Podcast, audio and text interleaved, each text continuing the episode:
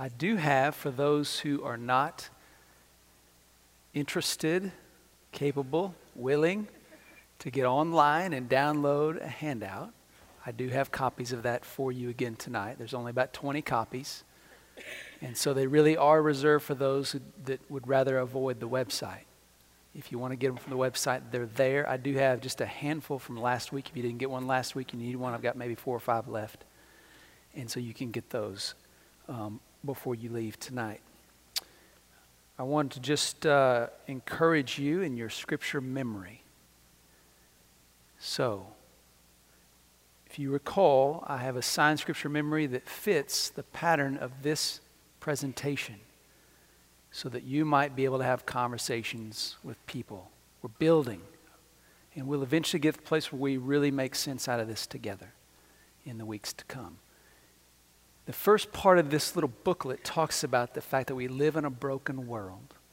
And we're surrounded by broken lives, broken relationships, broken systems. And the brokenness is seen in suffering and violence, poverty, pain, death around us. And that brokenness leads everyone to search for answers to make life better, make life work. And the reason that is is because God had a design when He made everything. Everything was supposed to work according to His design. And that's our first two scriptures, Genesis 1:31, Psalm 19:1. That God made everything and it was good. And we can look at the world and we can see his handiwork. He had a design. But there was a problem because life doesn't work when we ignore God and His plans, His design for our lives. We insist on doing things our own way, and the Bible calls this sin. And we all sin and distort the original design. And the consequences of our sin are separation from God in this life and all eternity. And then we have our two verses for this week. Romans 3:23 for all of sin and fall short of the glory of God and Romans 6:23 the gift of the wages of sin is death. And so that conveys the problem of sin. And so we know there's brokenness. We also see God's design. And sin creates a problem. So we're building this picture. All right? So that's how those verses fit in the initial part of the presentation, where you can have a conversation with somebody about the Lord. All right, so we'll keep moving on. So you got some more scripture memory for this week. You've got Romans 125 and Proverbs Proverbs 14:12. And that's on the handout. If you get the handout, you'll have those scripture memory verses. All right? All right. Um, I want to create a little test for you. So if you got a pen and paper, I would like you to write down the three words that are our key words for our definition of a disciple. So, the three words that are our three key words for our definition of a disciple. I'll give you just a second to do that.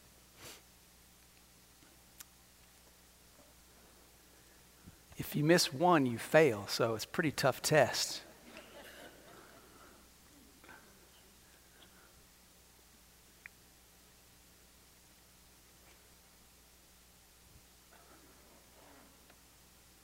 Right, word number one.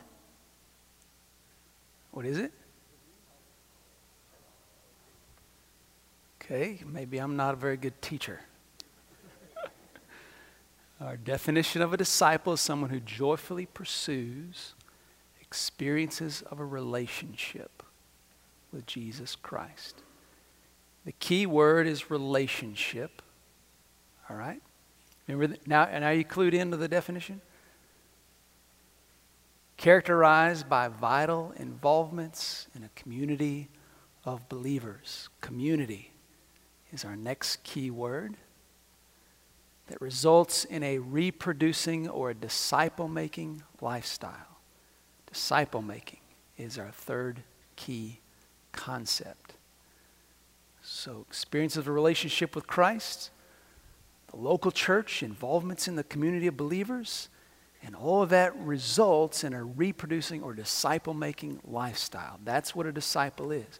I know Christ. I follow Christ in a community of believers, local church, and all of that together is creating in me a, a disciple making lifestyle. Everybody got it? Okay. When you think about a relationship with Jesus Christ, there are some basic components to everyone's relationship with Jesus Christ. If you are in a relationship with Jesus Christ, there are some basic components to that relationship. Let me just go through some of those real quickly with you. First of all, there's a pattern of behavior sustained over time. That's a relationship with someone. There's a pattern of behavior sustained over time. And you've got to have this pattern of spending time with the Lord. And so the next component is investments of time. So you've got a pattern of behavior.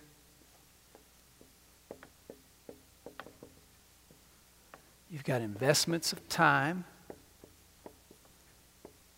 You've got an increase of knowledge.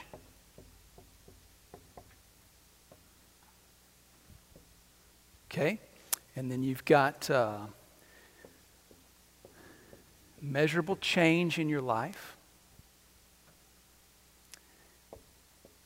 and you share these experiences with others.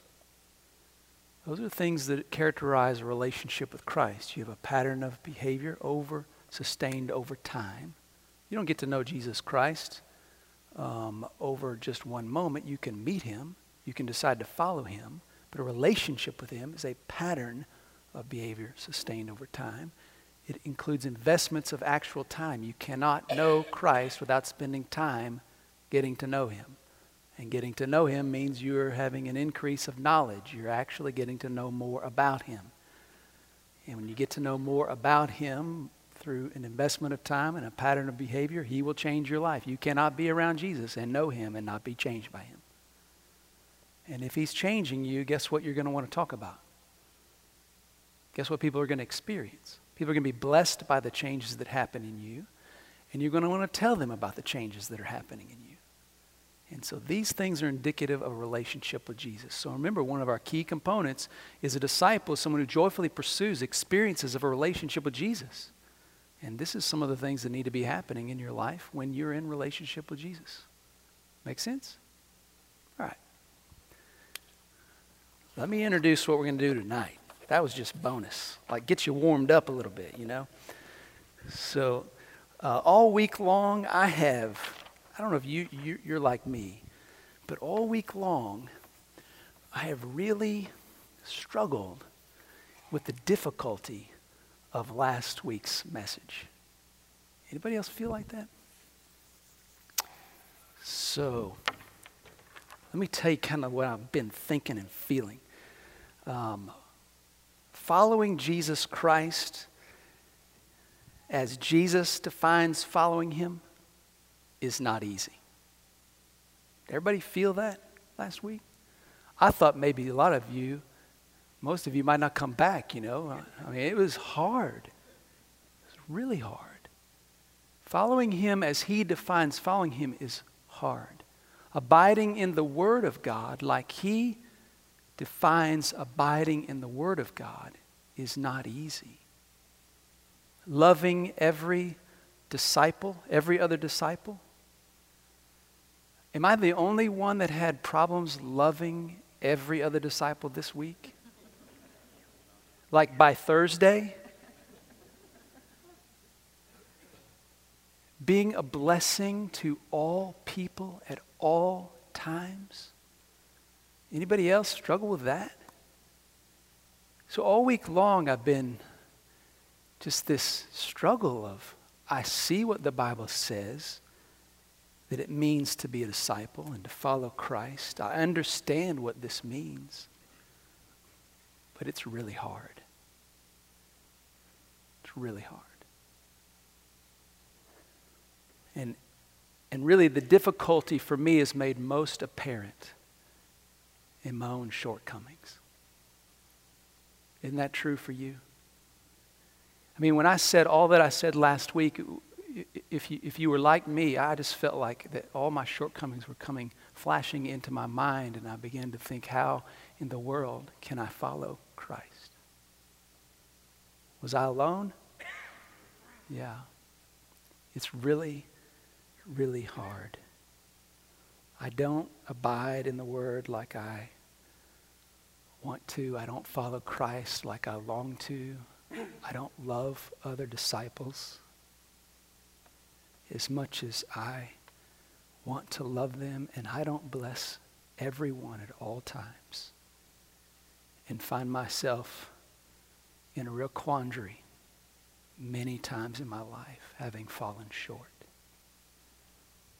And yeah, herein lies the wonder of God's grace. This is one of the most beautiful truths in all the Bible. Um,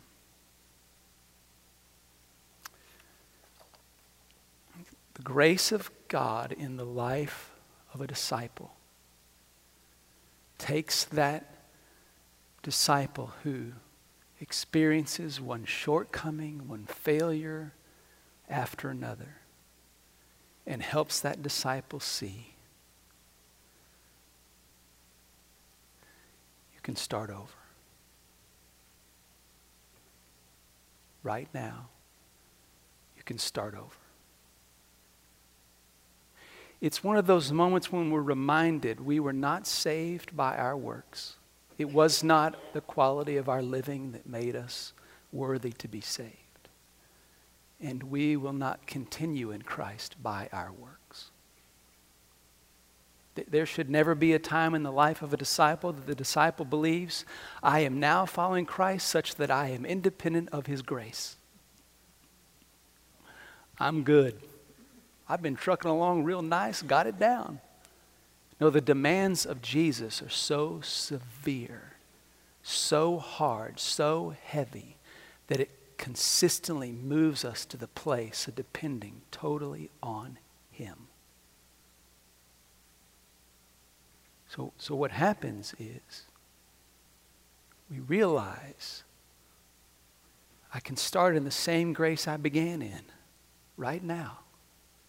And we just keep starting over because you know what? Tomorrow, if I go through those four categories following Jesus, abiding in His Word, loving every disciple, blessing everyone at all times you know what? If I evaluate my life at the end of the day on the basis of those four biblical categories, you know what I'm going to end up doing tomorrow night?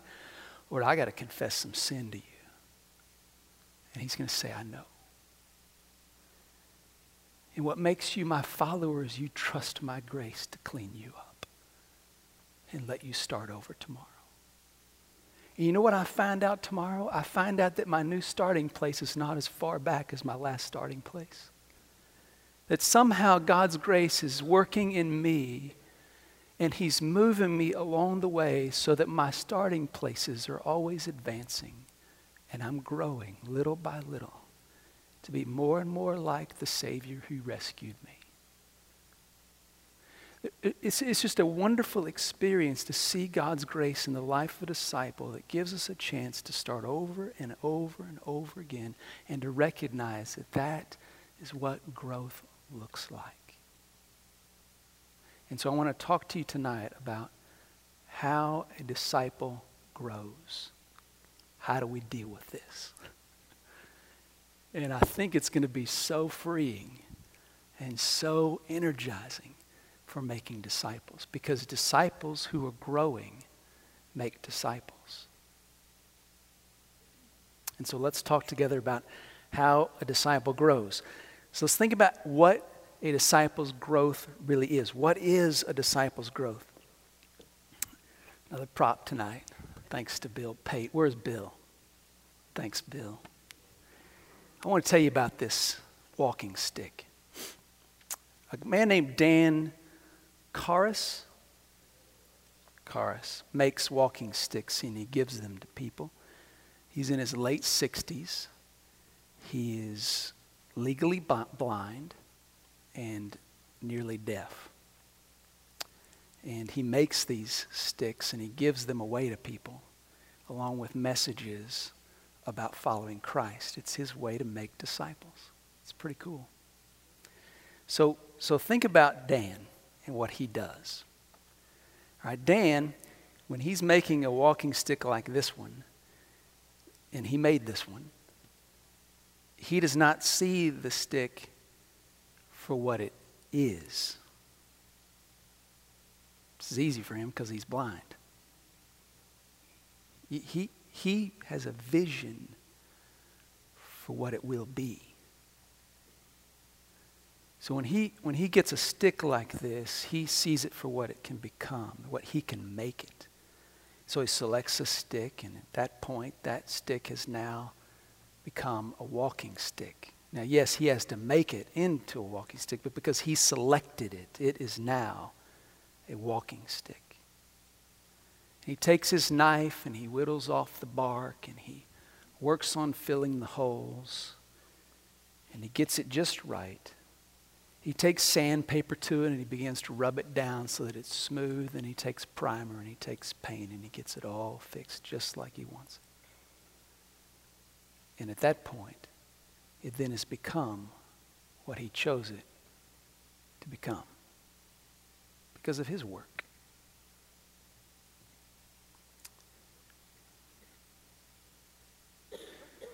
He transforms a piece of wood into a walking stick that is then useful for the purpose for which it was selected and made. Our key word tonight is sanctification. That's our key word. Big biblical word. Let me just unpack it for you. Sanctification is a word that describes a disciple's growth. There are two critical aspects of sanctification two critical aspects of sanctification we need to understand. Number one, we are made holy by placing our faith in Jesus Christ. And God, in His grace, gives us the holiness of Christ so that we are holy. Doesn't matter what you ever done, doesn't matter what you'll ever do. You are made holy on the basis of God's gracious gift of Christ's holiness that's received through faith in Christ. That's the first key aspect you need to understand about sanctification or a disciple's growth is that your holiness is not connected to who you are in your actions. Your holiness is connected to who you are in Christ because of his actions and his holiness being imputed or credited to your life. That's the first key aspect of sanctification. So if you've decided to follow Christ, you are holy with the holiness of Jesus. That's just who you are. All right? You're like that walking stick that He has picked up with all its knots and problems, and He has said, You are holy. Here's the second key aspect.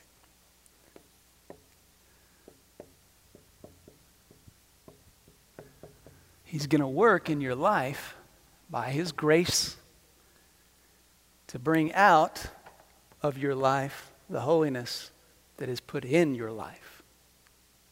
So, a disciple's growth is Jesus' work in you by grace through faith in Him, wherein which He brings out His holiness to the surface of your life, so that who you are is who you become more and more and more throughout your life of trusting Christ. And it's this process of growth that makes us make disciples. The more, the more the holiness of Jesus Christ comes out in me because of the gracious work of God in me, the more the world sees Jesus and wants to follow Jesus. Period. And so, this process of feeling the weight of the demands of Jesus that drives me to Jesus so that Jesus reminds me that it's just His holiness given to me that rescued me, puts me in a position for His Spirit to work out in my life His holiness so the world sees something other than just a moral person. If, if you don't get this definition of a disciple's growth, do you know what our tendency will be? To just try to modify our behavior so we look better than the next person and fit in the pew next to somebody at church that's just a decent guy. And the world just sees that we're a bunch of good people and they never see the holiness of Jesus. They just see a lot of morality. And, and a disciple's growth is much bigger than morality. Sure, it has to do with morality, but it's much more significant than that. It's holiness. It's the holiness of Christ coming out of us in a way that makes the world marvel. How can this be coming out of another human being? How can another human being sacrifice like this? How can another human being love like this? How can another human being humble themselves and seek forgiveness like this? How can another human being has been so wronged still love? How is this possible? I'll tell you how, because God made them holy, and His Spirit is bringing out Jesus' holiness in them, and what they're seeing is something that is not simply possible without Jesus. And when people see that, we make disciples. When people see morality, we make good club members, and we call them a part of the church. Are you hearing me? A disciple's growth is critical, and sanctification is an enormous key. I want you to listen to Hebrews 10:14. For by a single offering he is perfected for all times those who are being sanctified. Do you hear that? By Jesus Christ's offering, he perfected for all time, made them holy, those who are being made holy. That's growth for a disciple. I am holy. The holiness that I am is being worked out in me by the Spirit of God on the price of Jesus Christ's death. God has an agenda in each one of our lives. Do you know what it is? To grow us, to sanctify us. Because disciples who are growing make disciples. He wants His holiness to find its way out of our lives. How else will our world see the glory of God? That's what he's doing. And I love it. All right, so let's talk about how a disciple grows. So we talked about what it is. So let's talk about how it actually happens. Okay?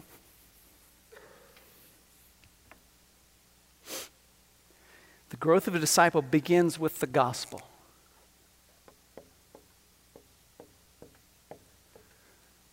If you, if you stay here at First Baptist for as long as God's going to have me here, and I'm, I'm hoping that's a really, really long time,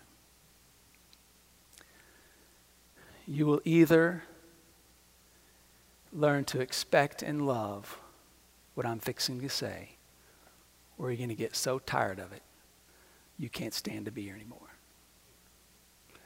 Uh, a disciple's growth begins with the gospel.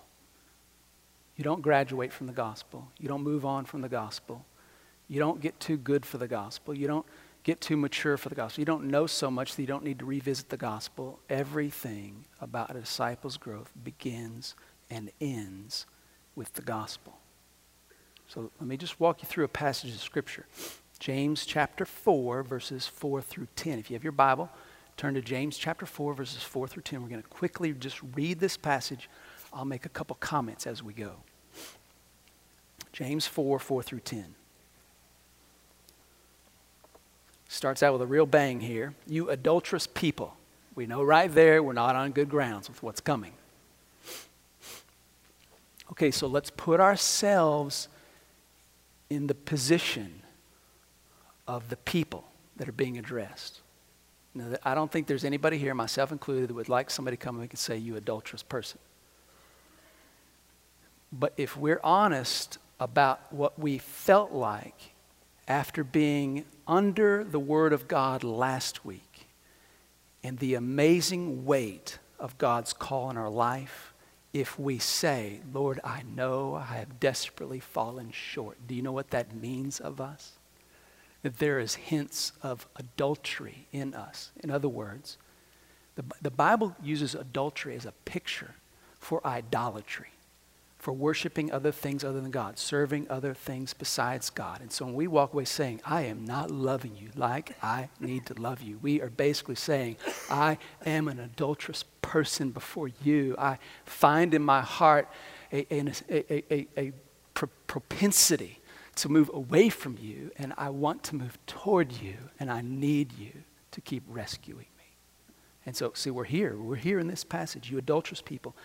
Do you not know that friendship with the world is enmity with God? Therefore, whoever wishes to be a friend of the world makes himself an enemy of God. Or, you suppo- or do you suppose it is of, to no purpose that the scripture says he yearns jealously over the spirit that he has made to dwell in us?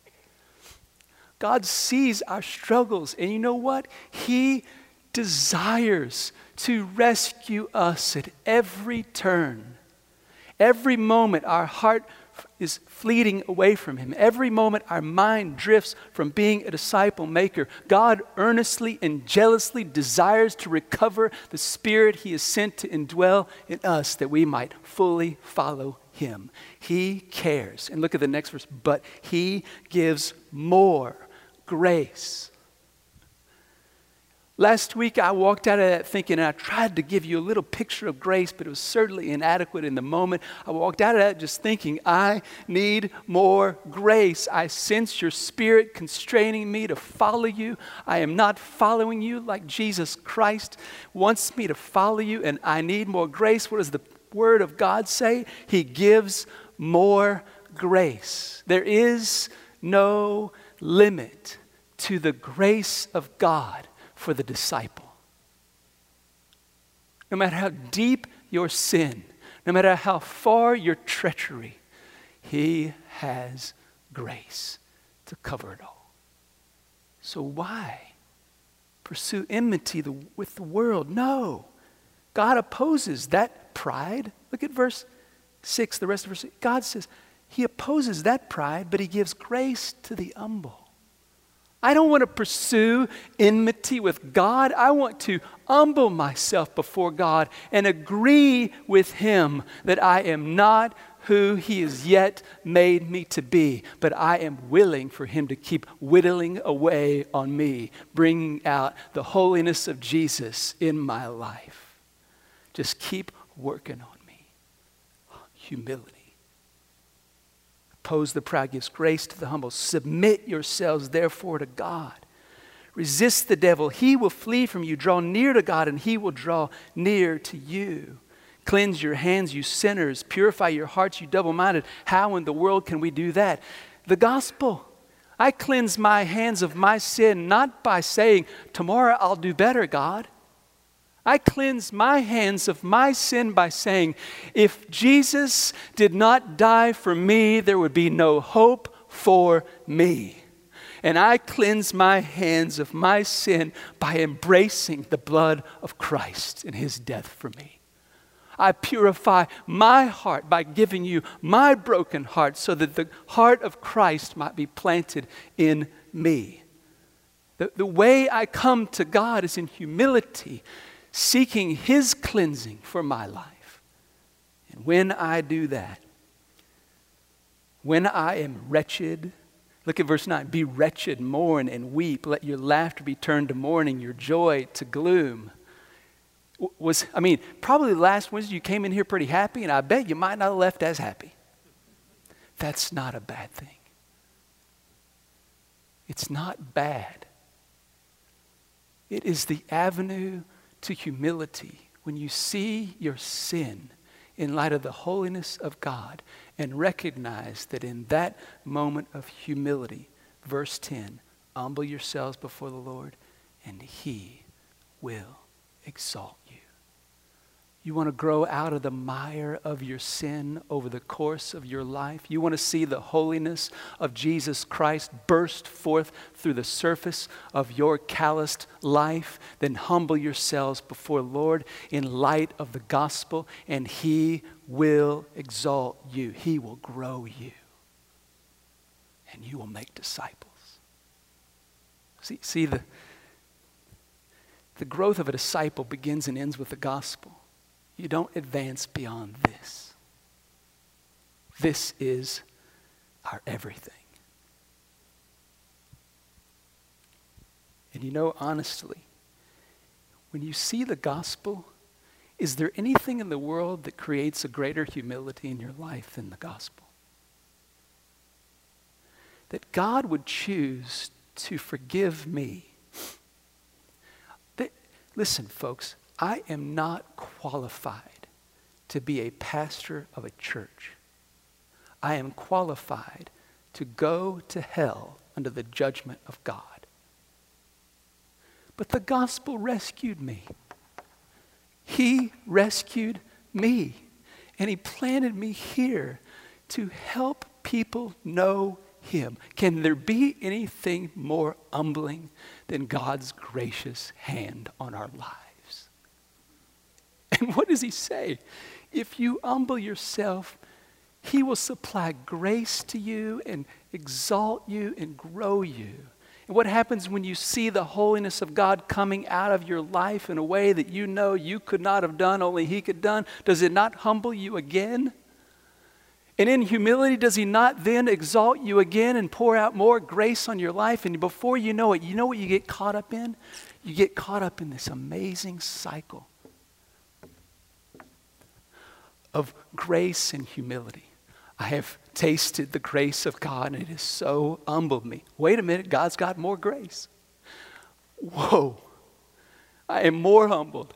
God's got more grace. You know what's happening the whole time that this cycle is going on when you are remembering Christ? You are growing. He is changing you. And His holiness is working its way out in your life so that you make disciples. He is so gracious and so good. All right, so let's talk about the means by which God does this. He has means for getting us in this cycle of humility and grace that brings about exaltation or growth. See, God, God does not want to exalt us so that everybody looks at us and say, man, these guys are really cool. You know why God wants to exalt us? Because he figures if he exalts us and what people really see in us is the holiness of Jesus, Jesus has been lifted up and he can draw all people to himself. You see that? So we want to get caught in this cycle. And there are means by which God gets us in this cycle. This is where every one of us want to be. This is the only place we'll begin to make disciples. Okay, so here are the means.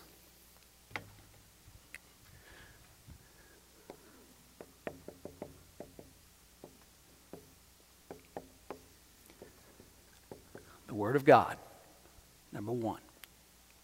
I'm going to read some scriptures to you. If you want to write down the references, I'm going to go through them very quickly. John 17, 17. Sanctify them in the truth. Your word is truth. Get them in the cycle of bringing out my holiness. Your word is how it's going to happen. All right? John 17, 17. Acts 20, 32. This is Paul commending people to Christ. He says, And now I commend you to God and to the word of his grace. So there's the word, which is able to build you up and to give you the inheritance among all those who are sanctified. The word of God is able to get you in that cycle so that you get the gift, the reward, the inheritance that belongs to those who are caught in that cycle of sanctification or growth. Isn't that cool?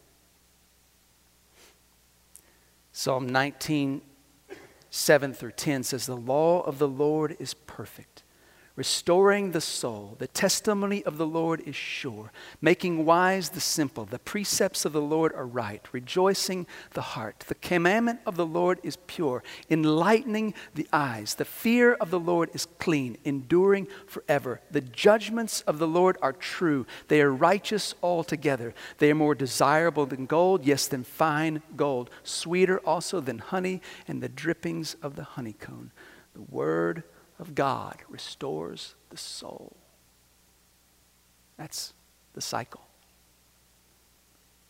Proverbs chapter 3, verses 3 through 6 do not let kindness and truth leave you. There's the word. Don't let truth leave you. Don't let the kindness of God leave you.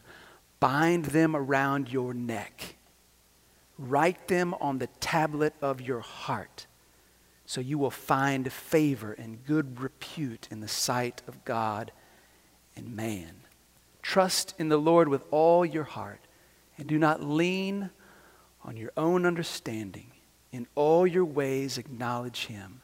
He will make your paths straight. Did you hear that?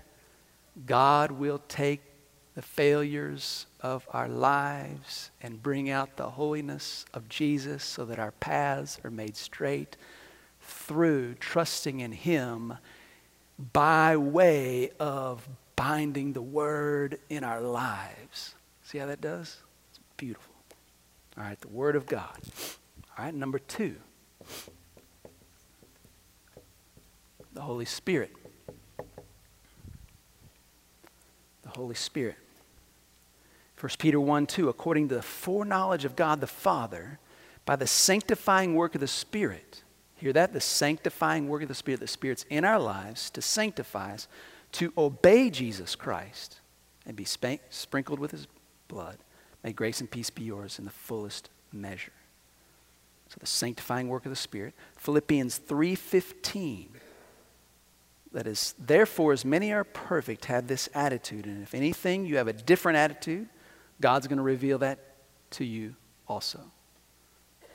Implication by way of the Spirit of God. He's going to show you where you need to be corrected. John chapter 16, verse 10 talks about the work of the Holy Spirit in the world. And he's specifically working concerning righteousness because Jesus goes to the Father and you no longer see him. We no longer have Jesus standing right behind, beside us as this tangible in the flesh example. So, what God has given us is His Word and His Spirit to enable us to see Jesus. So, the Spirit of God is going to convict us in regard to righteousness. So that when we're acting a certain way in our life, we're going to know it does not measure up. If you felt like last week that you did not measure up, hello. Thank you, Holy Spirit. There was no problem going on. You didn't need to leave here in despair. You needed to leave here in gratitude. How terrible would it be to not experience the Spirit saying, You are not righteous enough? And how good it is that God cares enough to show us our need for Him. Right? John 16, 13. But when He, the Spirit of truth, comes, He will guide you into all truth. He will not speak of His own initiative, but whatever He hears, He will speak to you. He will disclose to you what is to come. The Spirit of God is revealing to our hearts constantly the truth of God. And as we said before, the truth of God is a sanctifying anvil and hammer in our lives. All right, number three. The church. Next week, I'll talk to you a lot more about the church because a disciple loves the church. And so we'll talk about that more next week. Let me give you a couple verses here Galatians 6 1 and 2. If anyone is caught in a trespass, you who are spiritual, the church, restore such a one in a spirit of gentleness, each one looking to yourself so that you will t- not be tempted. Bear one another's burdens, therefore, by, thereby fulfill the law of Christ. The church is a sanctifying element. A church takes individuals and says, get in the cycle get in the cycle of grace and humility by way of the gospel. You're outside the bounds of walking with Christ and you say you're a disciple. Get back in. as a church.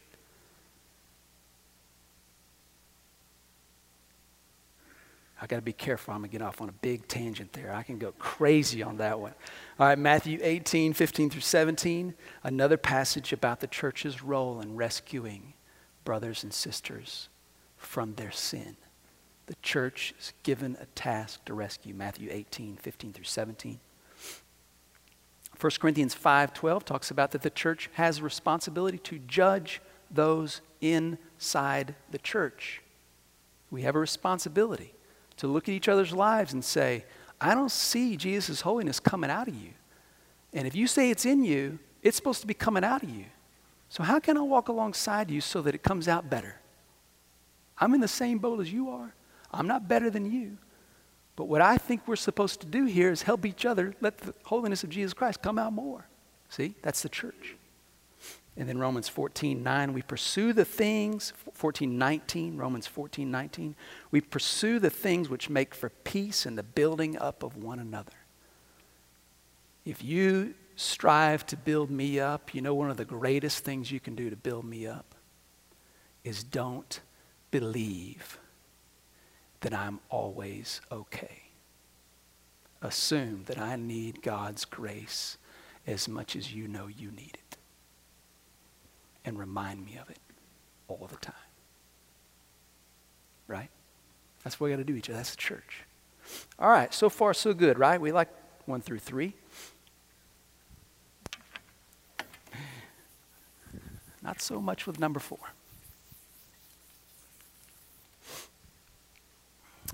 I think, I think, you know, we all are okay with the, the Word of God, the Holy Spirit, the church helping us get in the cycle. But there is one more very significant means for God glorifying, disciple making growth of a disciple.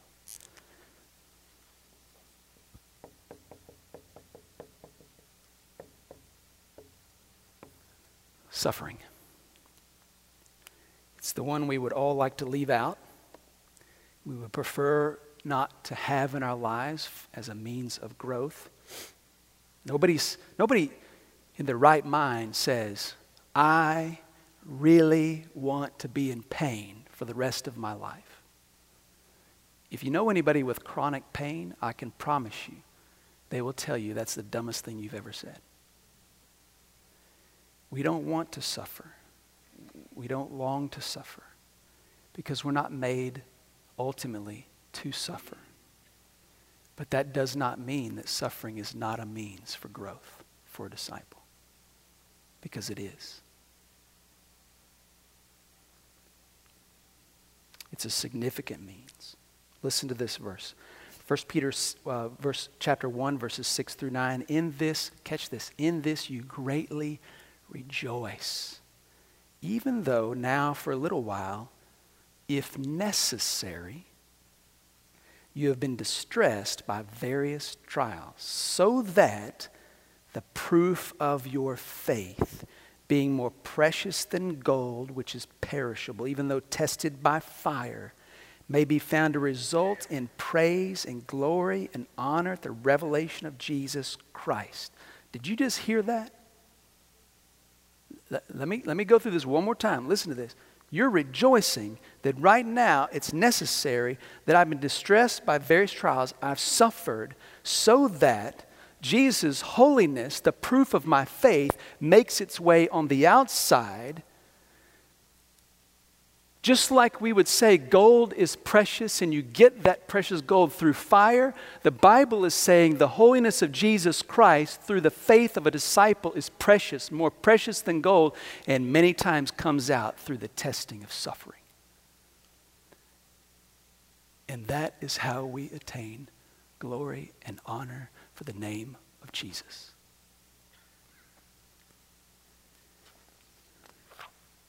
Psalm 119, 67 Before I was afflicted, I went astray, but now I keep your word. There are many, many passages through both Old and New Testament that undergird the truth that suffering is a significant means for the growth of a disciple.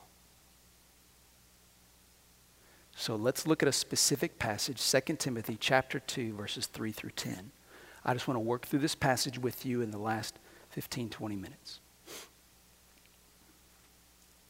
2 Timothy chapter 2 verses 3 through 10.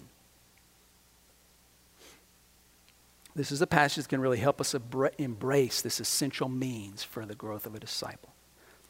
All right? Paul says, Suffer hardship with me as a good soldier of Christ Jesus. No soldier, so here we go, suffer hardship. He says, as a good soldier of Jesus Christ, no soldier in active service entangles himself in the affairs of everyday life so that he may please the one who enlisted him as a soldier. Also, if anyone competes as an athlete, he does not win the prize unless he competes according to the rules. The hardworking farmer ought to be the first to receive his share of the crops. Consider what I say, for the Lord will give you understanding in everything. Remember Jesus Christ, risen from the dead, descendant of David, according to my gospel, for which I suffer hardship, even to imprisonment as a criminal. But the word of God is not imprisoned. For this reason I endure all things for the sake of those who are chosen so that they may also obtain the salvation which is in Christ Jesus and with it eternal glory. All right, so let's walk through this together. There, there are three pictures we're given here in this passage that can really help us believe the right things about suffering because it's everything in us to embrace it. We, we have a hard time saying, Yeah, this is great. I'm so glad that suffering is a means for growth. I'm ready. Everything in us wants to push it away. And so remember, being a disciple is first not about what you do, it's about what you believe. And this gives us three pictures that will help us believe the right thing about suffering. Because if you don't believe the right thing about suffering, you are bypassing an enormous opportunity for growth that makes you a disciple maker and will, in fact, make you bitter against God and cause people to miss Jesus Christ through your life, which is the totally opposite for how you were made to live your life. All right? So here we go three pictures. Number one, the soldier. As a good soldier of Jesus Christ, we are equipped by God's grace for the spiritual military of disciple making. So, as a good soldier of Jesus Christ, here's what you're supposed to do consider Jesus as your commander. That he is determined that following him includes suffering. That's his plan, and his plans are our orders. And his plans are always good and right. Always. Psalm 119, 75 says, I know, O Lord, that your judgments are righteous, and that in faithfulness you have afflicted me. The disciple sees his suffering at the hands of his commander and says, In faithfulness, I am suffering as a disciple. You have not abandoned me. Your goodness has not been withheld from me. No, suffering is the means for my growth. That the holiness of Jesus makes its way out and people's lives see Christ. See? Active service means that we no longer have daily affairs. Okay, this is really hard. Everything that we do um, is for the sake of making disciples when we are in active service. So, as good soldiers of Jesus Christ, we are now in permanent active service, which means everything we do is for making disciples. Everything. And, and that makes everything harder. Everything is harder because we're in active service. So tonight, if I get home and we're out of milk and I got to go to the store to get milk, guess what? I can't just go to the store to get milk. I'm not off duty, I'm in active service. So I have to remind myself that I'm going to the store to get milk, but I'm going to be among the people that God has called me to reach. And so I can't just go to get milk. I've got to go get milk and have disciple making in my view. Maybe I won't be able to make a disciple at the grocery store, but I might be able to tell somebody about Christ. I might be able to show somebody an unusual display of the holiness of Christ. But I'm telling you right now, if we think we're off duty, we'll go get milk. But we're always on duty. So that everything we do is about making disciples. That makes life a lot more difficult, right? Those of you who have children that you still got to discipline, this is harder to be a disciple. Because now, I mean, as if you can make disciplining children any more difficult. When you are a disciple, you are always on duty, which means you are never disi- uh, disciplining your kids in order to modify their behavior and get them to act in a way that's less bothersome to you or somebody else around you.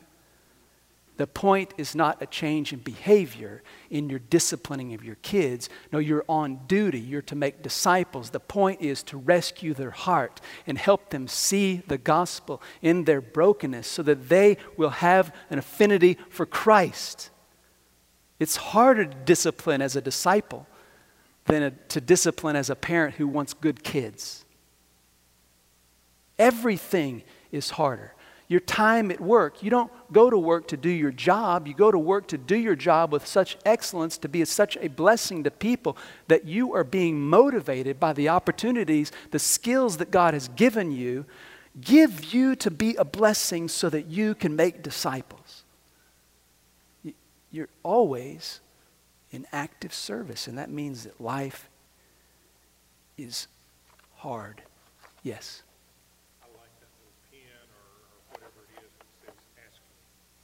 Yeah. Yeah, that's right. It's very good. We are always on duty. The last thing under this concept of good soldiers, we live for the pleasure of Christ, not our own pleasure anymore. And so, walking through suffering as a disciple to make disciples is pleasing to Jesus.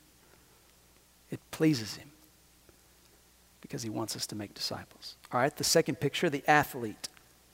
If anyone competes as an athlete, he does, um, he does so to win the prize. He does not win the prize unless he competes according to the rules. So athletes compete to win, right?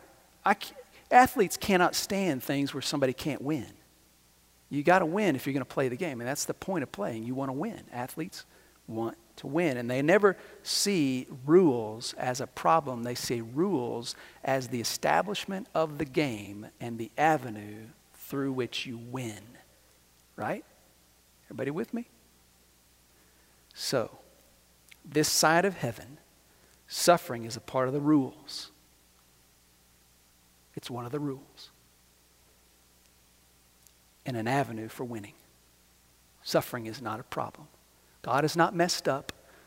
He has redeemed the suffering of this broken world and turned it into a means of disciple growth that brings him glory. He has not made a mistake. Suffering is not a problem. Suffering, by God's grace, purifies our lives, can, can create a distinct and effective witness for the gospel, stores up incredible rewards for eternity. It's a part of disciple making and an avenue to winning people for Jesus Christ. Suffering is a means for disciple making, and a disciple counts suffering a blessing, not a problem. You look through all of Acts when they're counted worthy to suffer, what do they do? Yes. Why? Because they care about people coming to Christ more than they care about avoiding suffering. And they know that suffering for Christ is a means for their growth that causes them to make disciples and people to see Jesus. The farmer. The hardworking farmer ought to be the first to receive his share of the crops. A farmer looks at that empty field and he sees a vision of two things. The first thing that the farmer sees when he looks at his empty field is he sees future hardship. It's going to be hard tilling that field, working those crops. But he also sees the future harvest. And with that vision, he presses on toward the harvest, knowing that there will be a return for all his hardship and that the return will be more than worth it. A farmer begins tilling the soil. He begins sweating and working because he knows at the end of the months and months of labor there will be a harvest, and the portion of that harvest will be to his own return, his joy, for him to enjoy. He will find great joy and personal return in the harvest, even through hardship. So when we stand in our neighborhoods and our city on the edge of our spiritual fields, do we have the right vision? Do we see the difficulty and the hardship? We should. But do we also see the harvest? What can come through the hardship? Do we see when we see the hardship a means for growth that brings out the holiness of Jesus so that people see Christ and they come to know him? Do we know and behold the joy of seeing someone rescued from the grips of the enemy and delivered into heaven itself? We need to decide that we want to be part of a greater joy than just the absence of suffering and let suffering do its work in us so that we experience the joy of seeing someone to come to know Christ. It makes every moment of suffering worth it. Verse 7 says, The Lord will give you understanding in everything. I love that because when I get to the end of this, I'm like, whoa, wait a minute. Okay, I see it, but Lord, I still don't like it. Okay, you keep trusting in Christ. He'll take care of helping you see enough to keep trusting Him. You lean on Him. Suffering's hard. It's the one place we need a lot of understanding. And right here, He's telling us you just cling to Him, He's going to help you. Verse 8 and 9 says, Remember Jesus, risen from the dead. Hello. Jesus Christ suffered more than we will ever suffer, and all his suffering that we will never even come close to touching was for you and me. Remember Jesus. What came through his suffering? Your rescue. Your suffering, remember Jesus. And what might come through your suffering? Another's rescue because of the suffering of Jesus. Isn't that incredible? The descendant of David, he's the King of Kings. He will overcome all suffering once and for all. Someday our suffering will end. But right now, God has graciously determined it's a means for disciples' growth. Keep remembering Jesus and his his suffering. Come back to the gospel again and again. Verse 10 For this reason I endure all things for the sake of those who are chosen. Oh, by the way, at the end of verse 9, Paul says, I'm in prison, but guess what? The Word of God isn't. You know what? Suffering may get you down, may bind you up, may put you in situations you think that there's no way God can use me in this brokenness. Guess what? You're wrong. It's through the brokenness and hardship of your suffering that sometimes God's Word will go places it never would have gone before. He is good in his plans. Verse 10 For this reason I endure all things, that people may obtain salvation. So keep the real purpose in view. We suffer so that others will be saved. This reality is the heart of disciple making. We are growing through any and every means, even suffering and hardship, so that we might reach the world with the message of God's incredible grace in Jesus Christ. Nothing else is worth our lives. Nothing. We need people in this church who understand what it means to be a disciple, who want to grow through the means God has graciously provided for the holiness of Jesus to come out and change the world. We need a first generation of disciple makers. And God's just asking us, are we in? Are we in?